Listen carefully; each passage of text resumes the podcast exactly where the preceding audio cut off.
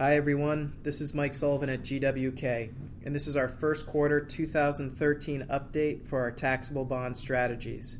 I'm going to take about 10 minutes today, provide a brief overview of the activity in the taxable markets during the first quarter.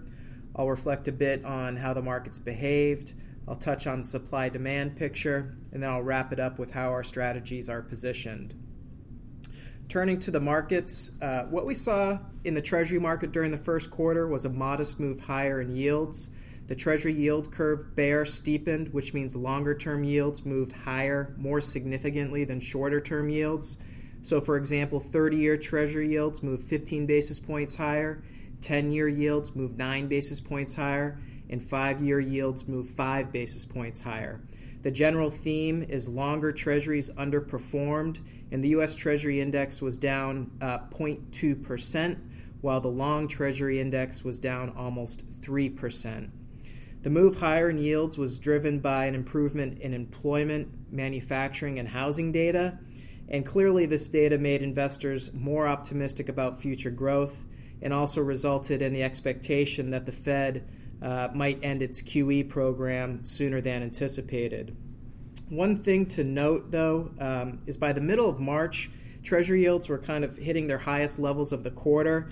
And then out of nowhere, um, we were faced with a standoff in Cyprus and some Italian political uncertainty. And that pushed yields significantly lower into quarter end. And so the 10 year Treasury, which topped off at about 205, sort of in that middle part of March, ended the quarter at a 1.85%.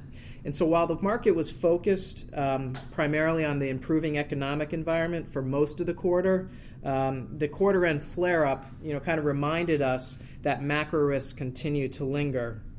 Now, turning to the credit markets, the trend in credit, uh, both high yield and investment grade credit, was that lower quality outperformed higher quality, and, the, and there was also a general trend of spread compression among various sectors of the market. So, for example, when you look at investment grade corporates, you'll see that spread activity was pretty muted during the first quarter. So, even in a risk on environment like the one we saw in the first quarter, spreads only tightened two basis points. And if you track spreads closely throughout the quarter, there was very little movement in either direction and it's likely that concerns over LBO activity throughout the first three months of the year, it's likely that that activity prevented spreads from tightening. But if you look at the market on a little bit of a deeper level, you'll see that one consistent theme that persisted throughout was the outperformance of financials relative to industrials. Now, at the beginning of the year, financial spreads were wider than industrial spreads, and during the quarter, we saw financial spreads tighten about 13 basis points while industri- industrial spreads widened by about four basis points. From a performance perspective, financials returned just under 1%, while industrials lost uh, 0.7%. And so this relationship is a good example of the spread compression theme that we, we saw during in the market during the quarter. And this activity also supports the argument that LBO risk held back broader spread tightening in investment grade corporates because large financial institutions generally are not LBO targets. Now, moving into high yield, high yield was the best performing sector in the taxable fixed income market, up 2.9%. High yield spreads tightened 54 basis points and closed the quarter at 457 basis points over treasuries. Within high yield, lower quality triple C's substantially outperformed. Triple C spreads tightened 156 basis points, and triple C's returned 5.8%, and that compares to higher quality double B's returning 1.96%. Taxable munis posted another quarter of strong performance, up 0.92%. And finally, mortgage backed securities. Uh, we saw some spread widening in mortgages uh, but the mortgage index did slightly outperform treasuries during the quarter. Now, I'm going to take a step back here for just a minute and focus on the supply demand environment for credit during the first quarter because, contrary to what the financial press wants you to believe, uh, we have not seen a so called great rotation out of fixed income into equities. There has definitely been strong demand for equities so far this year, um, and equity fund flows by any measure have been very strong. Uh, but it's important to point out that those flows into equities are largely being funded from cash, not from fixed income. So, for example, if you look at fixed income mutual fund flows, you'll see that flows into investment grade funds were positive every single week during the first quarter. And year to date, the flows are over $40 billion. Now, on top of flows into funds, when you look at the primary market, when you look at issuance uh, in the primary market, you'll see that over 250 billion in bonds were brought to market during the first quarter, which is only slightly below the 275 billion we saw during the first quarter of last year. So these two factors along with flat credit spreads for the quarter signal that demand for investment grade debt was definitely robust during the first quarter. And when you turn to the high yield market, the picture's a little bit more dynamic, but it ultimately tells the same story.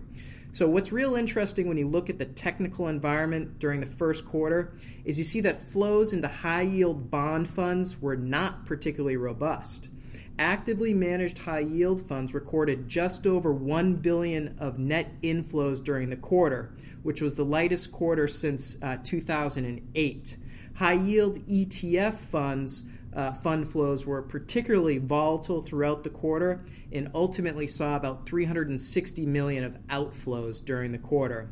Now, our view on this is that we don't think the modest fund flows in high yield, uh, the high yield funds experienced during the first quarter, we don't think they accurate, accurately reflect the overall strength of demand for high yield debt over the past three months. If you look at the high yield market from a supply standpoint, you'll see that we saw record issuance of high yield debt during the first quarter. Average weekly issuance of high yield bonds was over 9 billion, and for the quarter we saw 120 billion of debt brought to market compared to the prior record of 107 billion during the first quarter of last year. And remember that during the first quarter spreads tightened over 50 basis points. So the point here is that in order to see spreads tighten in the face of record issuance, you have to have strong demand. It simply isn't reflected in the quarterly fund flows that demand is coming from elsewhere. And I also just wanted to mention one final thing um, about the high yield market because it speaks to a key theme for investors during the first quarter. And that theme was a general fear of rising rates and a preference for taking credit risk over duration risk. So while high yield fund flows were modest during the quarter, when you look at the leveraged loan market, we saw record inflows into levered loan funds, and we also saw record issuance in the levered loan market. Now, levered loans are similar to high yield debt in that they trade with high yield like spreads, but the key difference is levered loans are linked to short term floating rates like three month LIBOR. So it's a nice way for investors to pick up extra yield with very little to no duration risk. So clearly, this is a trend worth watching over the next couple of quarters. And while we recognize the rationale for making this sort of move, we think it's a little bit premature given the outlook for Fed funds over the next couple of years. Now, I'm going to shift focus away from, from the markets and shift towards our strategies. Um, first, I'll, I'll talk briefly about performance. I'm happy to report that uh, all of our strategies outperformed the respective indices for the quarter. Uh, generally speaking, our preference for credit, our overweight to taxable munis, and an underweight to treasuries drove that outperformance. When you look at our core bond, our enhanced core, our total return, and our corporate opportunity strategies, you'll see that our overweight to and selection within triple B corporates uh, contributed positively to the performance. Um, in the strategies where we are able to own high yield, in overweight um, to that sector helped performance. However, our higher quality bias in high in high yield and our avoidance of triple C's did detract slightly on a relative basis. Now, from a positioning standpoint on our strategies, um, you know when you look at spreads in both high grade and high yield, you'll see that they are now trading through or beneath their long-term averages and so, in this context, it's pretty easy to argue that most of the easy money has been made in credit. Yet, when we think about the rationale for continuing to favor spread product over, say, treasuries, you know, our bias remains unchanged. First and foremost, Fed policy remains supportive of risk assets, And an environment of modest economic growth should also continue to be supportive of risk assets, as default rates will, will continue to remain low, as will interest rates. Um, so while they're you know looking forward, potential shifts uh, in Fed policy remain a key variable.